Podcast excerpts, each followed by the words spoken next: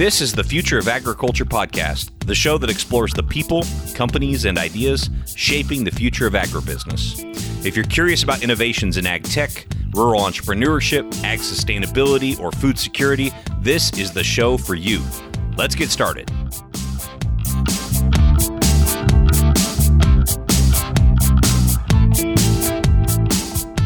Hey, thanks for downloading this episode of the Future of Agriculture podcast. My name is Tim Hamrich. It's my pleasure to bring you these stories every week of the founders, the farmers, the innovators, the investors, the people shaping the future of agriculture. One of the biggest challenges in ag tech, at least as it relates to smart devices and digitization, is rural connectivity. How can we connect all these sensors and IoT devices, etc., when we can't even get a decent cell signal? Our guest today says that problem will be solved before most people realize. In fact, it's possible before the end of this year. We talk about that, investing in ag tech in general, indoor ag, regenerative ag, and much, much more. Great conversation here. We have on the show Micki Seibel. Micki is the operating partner of Radicle Growth, which is an acceleration fund backed by leading agtech investors such as Finistere Ventures, Bayer Crop Science, and Corteva. Micki will share more about Radicle Growth and her background during the interview, but briefly, she's a 20-year Silicon Valley company builder that is now bridging technology and transformation in the food system. She was an early product manager on the Netscape browser, first head of product at eBay, and chief product officer at 4 startup companies. Most recently, before joining Radicle Growth, she led food and environmental investment at Social Capital. Micki serves on the advisory board of several food and ag startups, including Swarm Technologies, which you're going to hear about in this episode, as well as Ripe.io, which you can hear in episode 87 of this podcast, Wexus, Z Tractor, and a stealth mode water company. Would love to hear more about that one. She starts her conversation by explaining what led her from technology and investing to food and agriculture. Well, I think I have always had an interest in food and the food system and where does food come from, both as a consumer of it and the health aspects of it. And about after 20 years of having a career in Silicon Valley technology, my background is in computer science, I was at that point where I wanted to do something that was more meaningful to me, not just another technology company. And I was extremely interested in food system and food system transformation and really food as a supply chain that wasn't very digitized, but not knowing really what it looked like for somebody with 20 years of Silicon Valley technology operating experience to just jump into food and agriculture. Not sure what that looked like. I went to work for an innovation center for the French telecom Orange. And there I started a program called Sustainable Food Systems. And what that program allowed me to do was to spend a year and a half doing what I call my ethnographic immersion in the food system. So having come from a product management background where my job in technology was always really study the customer, study their context, and really understand the problem and then figure out what product we're going to build and write those very detailed specifications.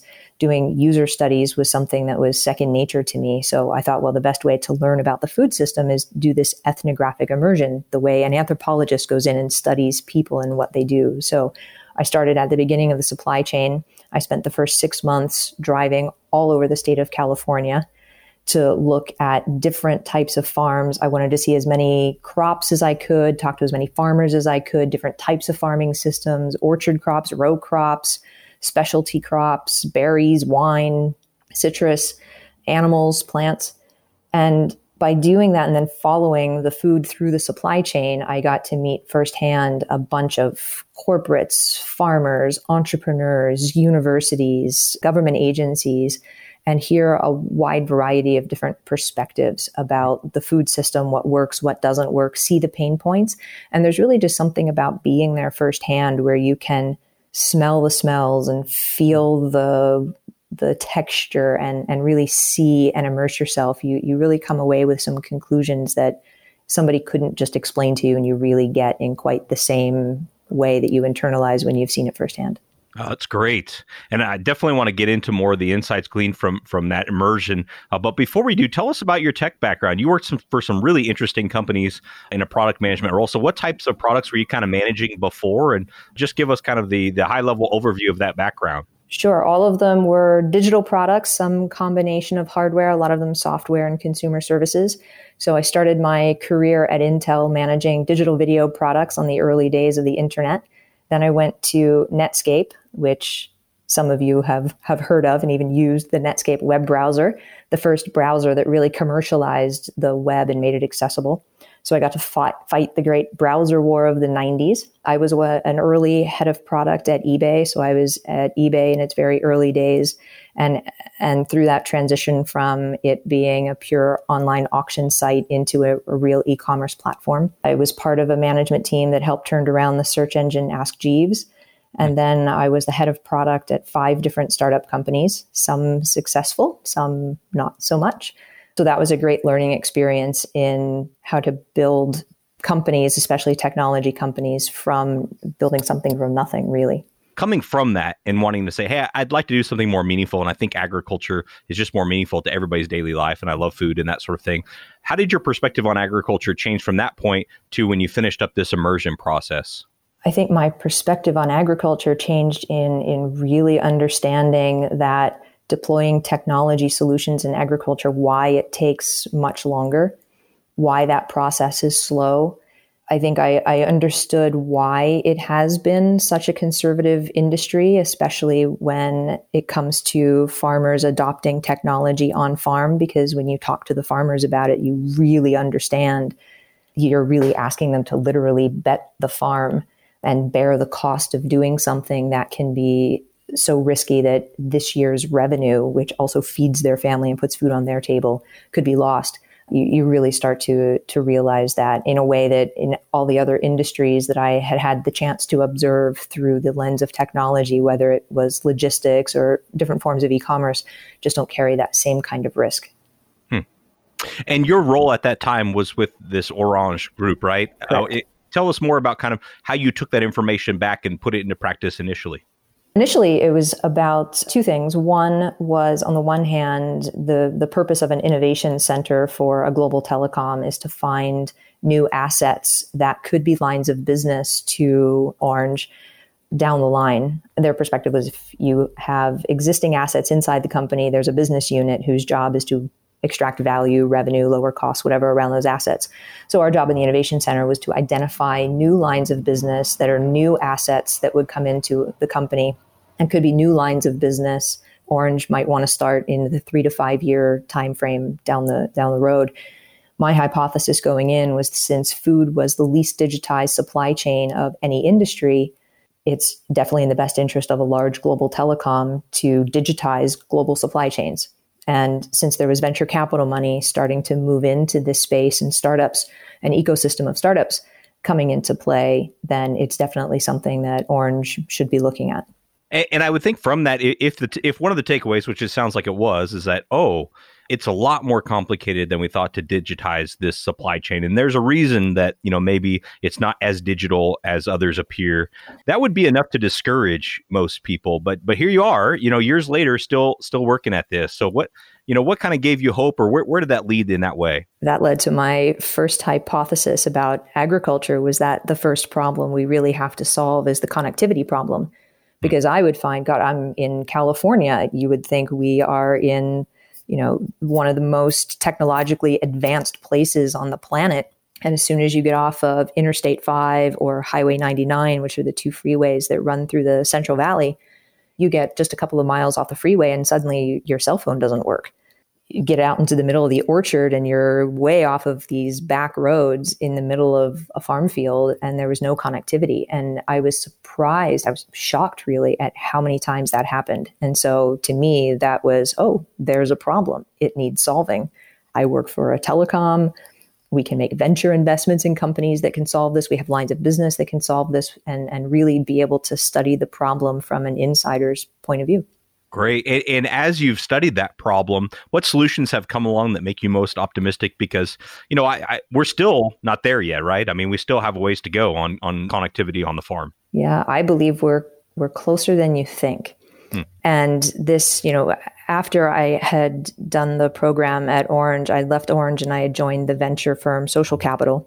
And from Social Capital, now I've landed at Radicle Growth, where I get to focus specifically on food and ag. But through that trajectory, I was always looking for the company that can solve this global connectivity problem, because I really want to work with those entrepreneurs or that company, because this is a real problem that needs solving. And it was through that trajectory that I met Sarah Spangelo at Swarm. And this is a company that is a Series A startup, and they are soon to announce their commercial operation. That is a global IoT network that will, by the end of 2020, be able to serve global connectivity to every point of the globe. So in studying this problem, my conclusion was that, okay, you can't solve global connectivity from the ground, because we've already put cellular infrastructure into all of the places where it's practical. And where we don't have connectivity on the open ocean, we don't have connectivity in remote rural areas, because there just isn't the economic business model for someone to make money by doing it by stringing more towers on the ground. Because the places that lack that kind of connectivity, whether it be cellular or other network, they also often lack other infrastructure, whether it's electricity or water, other things that are needed. So you can't solve this problem from the ground. You have to solve it from space. But if you're trying to solve it from outer space or low Earth orbit, even what people call tiny satellites are the size of a conference room table, and those are millions of dollars per satellite to launch. So to operate a full constellation of 100 to 150 satellites gets very expensive. It's why we don't walk around with satellite phones from Iridium. We walk around with satellite phones from Iridium when we have really compelling reasons to do so from really remote areas like Antarctic stations, scientific stations. So Swarm, while I was at Social Capital, we found Ben and Sarah, who are the co-founders of Swarm, and they had come in having proven that they could build the world's tiniest satellite. And they built a satellite the size of a grilled cheese sandwich, and also demonstrated that they could launch them into low Earth orbit, and that they can stay in orbit, they can communicate to the ground. They've gone through the regulatory process with the FCC, and in the fall were granted their full commercial license. So this year they will be launching their commercial service. They already have several high-profile paying customers that have been using their network. And by the end of this year, they will have their full constellation deployed. So connectivity coming for IoT-level device communications, coming soon to a point near you. That's incredible. And so how will that work? Will a farmer, let's say, that wants to have a bunch of internet connected devices in an area that's been historically not connected, buy access from Swarm? No, more likely it will be that the products that a farmer would buy that require network to work, whatever your soil moisture sensor, whatever your product is, those companies would work with Swarm to incorporate their tile inside the product as the communications SIM card, if you will. Okay. And are currently AgTech startups that are IoT based, are they currently bottlenecked up by this product? Or by this problem, meaning, if by the end of the year we have this widespread connectivity, will that open the floodgates for expansion for some of these AgTech IoT companies? I believe it does. I think right now these AgTech IoT companies have to design a product that works either on cellular or Wi-Fi. Sometimes they're having to integrate all of that extra hardware into the same product, which increases your bill of materials. So you end up with more expensive hardware because it's trying to solve connectivity everywhere that it could be, or you have to create separate SKUs. That means you don't get manufacturing economies of scale that lower the cost of the hardware. And then you end up oftentimes with cellular data plans, which are really expensive, and cellular networks that, to communicate over cellular actually draws on your battery. There's a reason you have to charge your iPhone or your Android phone every day, because cellular communications is very energy intensive. And if we're just looking at IoT, where you're sending small data packets, kilobytes of data versus megabytes or gigabytes of data, you don't really need a cellular network. You're trying to send a small trickle of data through a massively big tunnel. And then you end up overpaying for the cellular service. So cellular becomes very expensive for a lot of the applications that are just doing monitoring, or a weather station that's just trying to report on ambient weather conditions. They don't need cellular data packages. And to make sure that my head didn't just go to the wrong place. Now, what we're talking about here is a constellation of like grilled cheese sandwich size satellites that are in lower orbit space that can bring internet connectivity anywhere in the world. Yes. If you go to swarm.space, that's their URL, you can actually see their constellation. I think they currently have about 9 satellites deployed. You can track where they are in orbit and see what points of the globe they're covering. With just the satellites they have right now, they have global coverage. They do cover the entire globe, but by getting the rest of their constellation deployed, they'll be bringing down that latency time from minutes or an hour to, seconds or just a few minutes. That's incredible. Wow. Yeah, that's one thing I've grown really fascinated by on this show. Not coming from a tech background myself, to you, this will be like, second nature, but it's just, enabling technologies. And what I mean by that is technologies that enable other technologies that only exist right now in the confines of the way current tech exists. And so I just think it's so fascinating about, once you open the floodgates, what else can be possible? I think it's exciting. No, that's really, really cool. As you mentioned earlier that you're not with Social Capital anymore, but now you're with Radicle Growth. Can you explain to us about Radicle Growth? Sure. So Radicle Growth was founded by Kirk Haney.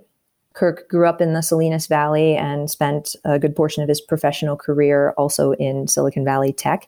Himself was a startup founder and CEO 3 times. So he knows how to raise capital, knows all the same problems with how do you build a company and do it the right way and avoid all the mistakes that he and I both admit, doing startups we've made. The idea behind Radicle Growth is to be more than just a venture fund that writes a check and sits on your board. We're trying to build what we call an acceleration platform. Both of us come from operating backgrounds, and the idea is we want to write the check and invest in the startups that are transforming the food system, but you can help those startup founders really grow their businesses faster by bringing not just your own hands-on company building experience, and we can help you navigate or avoid the pitfalls that inevitably are going to happen in any startup, no matter how experienced the entrepreneur is, and bring with it a wide network of both strategic partners and venture partners and universities that can help grow those companies.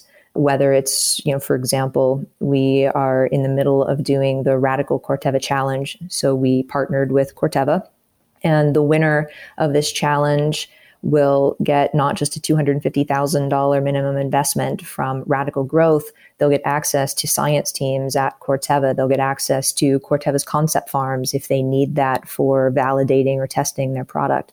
So you're also getting not just the capital you need, you're getting the hands-on coaching and assistance you need, and you're getting potentially your first strategic customer that can help validate your product has value in the market. How do you all as investors make sure that you stay in tune? Like you were, you came into this and went fully in, entrenched into the farmer's problems. And now you've got all these other responsibilities, you have portfolio companies and, operating the firm and all that stuff. How do you make sure that you maintain that level of connectivity with the end user customer, with the farmer? Yeah, that's a great question. And I think a lot of venture investors, generally speaking, lose touch with that.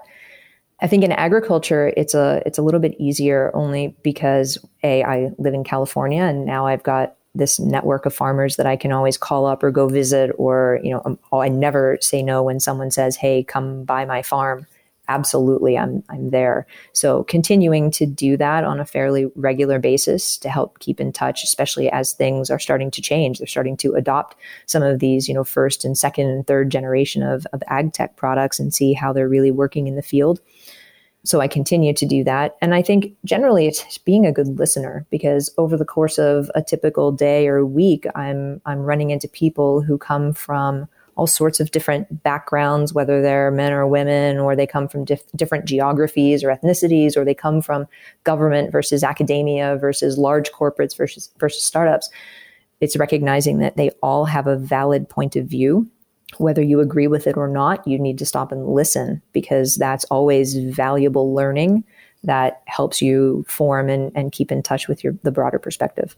Yeah, I think that broad perspective is so important. One thing that I I wrestle with is a lot of times in these podcast episodes, we're having the conversation about, you know, quote unquote, the farmer and how broad and diverse the farmer is. You know, right. There is no the farmer. It's no. Just, it's so fragmented. And that's got to present a challenge, you know, for ag tech companies and for investors in trying to figure out, like, you know, which of these has legs, not just in, you know, the 550 or even 100 farmers we spoke with, but, you know, it has more broad appeal where the total addressable market actually is, you know, more farmers. Right. Well, and I think one of the hard things that we've seen with ag tech products are products that have to sell, whose, you know, go to market strategy is I have to sell to lots of farmers. That's a really, really hard go to market strategy because, as you pointed out, it's a highly, highly, highly fragmented market.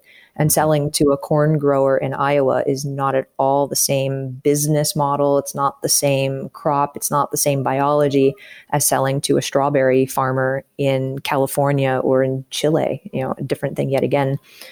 So I think go to market where I have to sell to every farmer on the planet in order to get my product deployed is a challenge. It's been a challenge on the investment side, and it's certainly been a challenge on the company building side.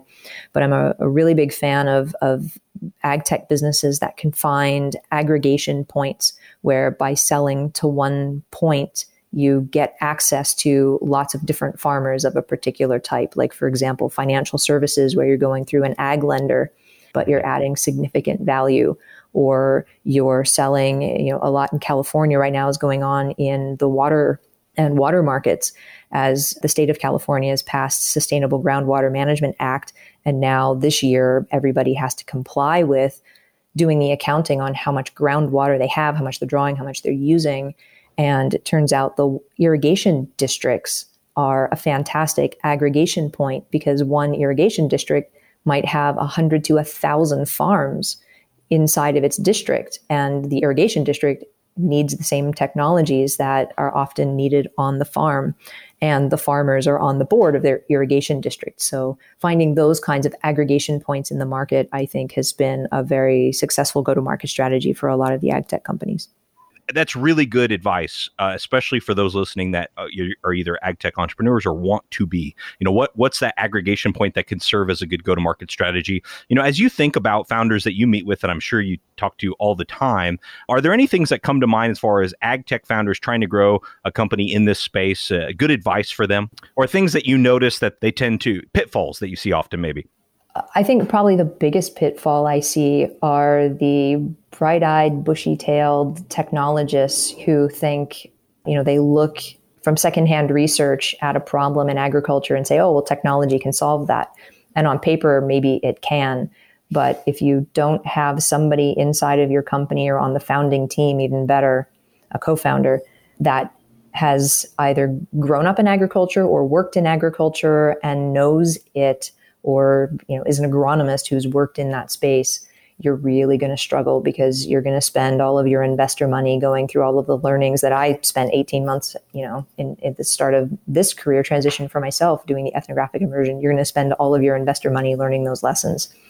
So probably the biggest piece of advice is you need to have somebody on the founding team that is experienced in agriculture.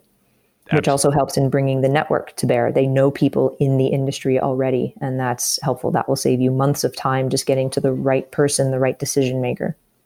What about coming from tech in general? Is there anything about ag tech that surprised you, or that you thought, oh, wow, this is way different than, you know, tech investing that you may have been involved with before? It's way different than tech investing. For one thing, it takes longer to build companies in this space. And I think a lot of typical venture fund models don't work well in the ag tech space.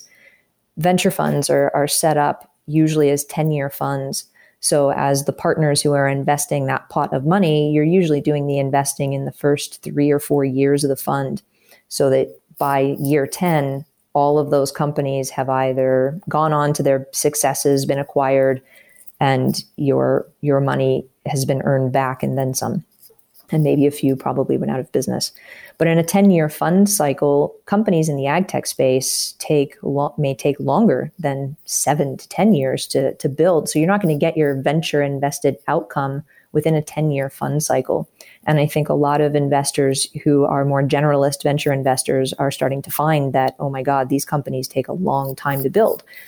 And partly it's because agriculture, as we mentioned earlier, is a conservative industry for very good reason. They are relatively risk averse because you can't bet the farm on a new technology, and that new technology doesn't work. And now the farmer has lost a year of revenue and a year of crop.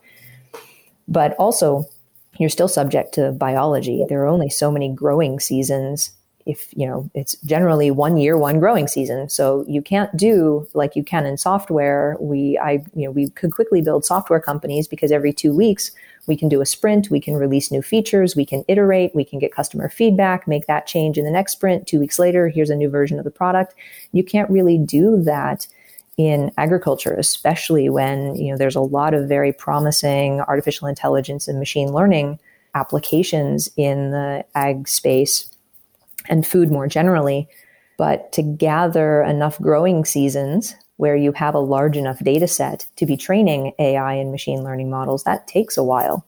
You might need 4, 5, 6 growing seasons before you really have a viable product.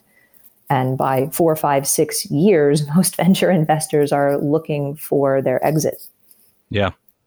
I want to talk about indoor ag. You wrote a really popular post on Medium, and it's actually a response to a very popular article about, can indoor ag feed the world? And you quickly point out in the article, which I would agree with, that, it doesn't, no one production system has to feed the world. So that's kind of a moot point. And I think a lot of it stems from a trip you took to the Netherlands. You kind of alluded to the fact that it seemed like the whole country sort of got behind, like, hey, we can be a leader in agriculture. And I was thinking about that, and I've never been to the Netherlands, but it seems to me that their strengths are they're an international center for things like, banking and commerce, but what they're light on is land, the big constraint. Right. And so it seems like with the combination of the culture wanting a sustainable food supply, them being a great place for international commerce for export into the EU, as you mentioned, but not having much land, it seems like a natural fit.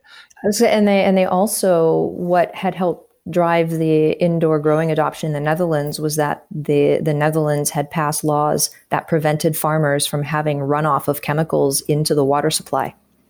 So the best way to contain your agricultural runoff was to grow it indoors. Yeah, I someday I need to go see it. I've just read so much about it and wanted to for so long, but I haven't been to see it myself yet. I'm thinking about this, and maybe I'm stretching a transition here, but it seems to me in the US at least, our situation is a little bit different. What we have to offer is a whole lot more, open space, but if there's continuing to be this cultural interest in a more sustainable agricultural system, maybe this leads us more down a regenerative path. And I'm not saying it has to be one or the other. It definitely could be both, maybe along the coast more of, you have more of the indoor infrastructure built, but certainly throughout the middle of the country, perhaps it turns into more of a regenerative sentiment. Do you see things kind of unfolding similarly, whereas the logical conclusion is in the US, at least, maybe less indoor and more regenerative? I think in the US, we've got the land space for multiple production systems, and, our geography in terms of soil types, climate is so diverse that our agriculture sector will always look like lots of different production methods that exist elsewhere in the world. I think in the US, we're going to end up with both. I think where we already have some indoor farms, those are not going to go away anytime soon. I think we're going to find that there are going to be more indoor farms, but they're going to be close to the urban centers. Even if not in the city themselves is probably not so practical, but in a neighboring suburb where instead of growing strawberries in California and trucking them 3,000 miles, where I think at one point I looked at a statistic that was like something like 90% of or 75 or more % of the strawberries consumed in the US are grown in California or Mexico or along the West Coast. And then they travel on average over 2,500 miles because 75% of the population live east of the Rockies. And that's even concentrated along the eastern seaboard. Mm-hmm. We can start growing these crops closer to the urban center. So where we have crops that are practical to grow indoors, we can grow them closer to the cities. And that means we can start to rethink our land use policy in the other parts of the country. Yeah, and I want to get more into kind of that part of things as far as the land use, and I imagine regenerative probably has a role to play there. Can you talk about, you know, first of all, just from an investor, one thing I wrestle with, because so many of the regenerative stories that I've covered or heard, the common narrative is this, you know, I was leveraged to the gills. I was, you know, paying big money for inputs, and I found out I could be more profitable by operating on less land regeneratively, using less inputs. And even though I made less on my top line, my profit margin was so big that I made more money at the end of the day.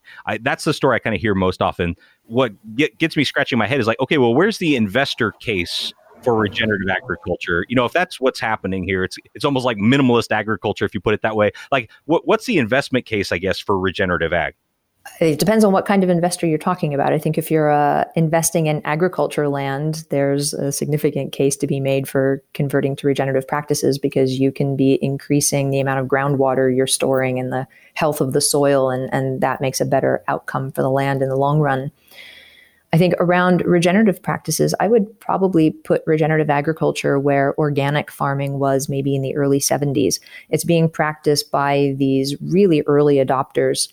And there are a lot of questions about, can we really do this at scale? I mean, we have proof points that individual farmers are doing this successfully. But when we look at it from the system of regenerative agriculture, can this really scale up? And I think nobody has really answered that question. And in 1970, we had those same questions about organic farming, and we're finding, well, it has scaled. And in fact, we can't grow enough organic produce to meet the demand for it.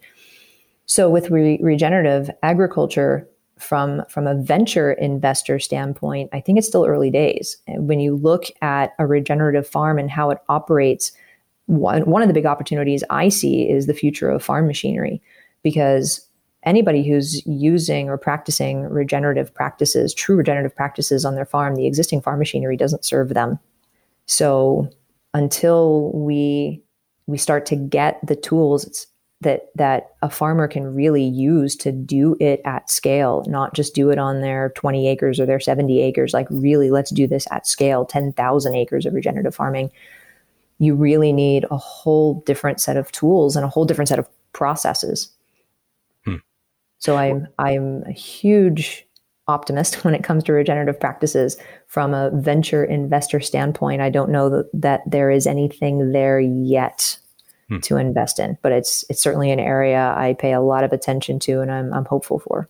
And that would be more on just a farmer that's farming regeneratively has different needs, and perhaps products and services to meet those needs don't yet exist. Is that right? Yeah. So there was a great documentary that I saw last year called Big Little Farm. It profiled this couple that had moved from LA into some part of California outside of LA.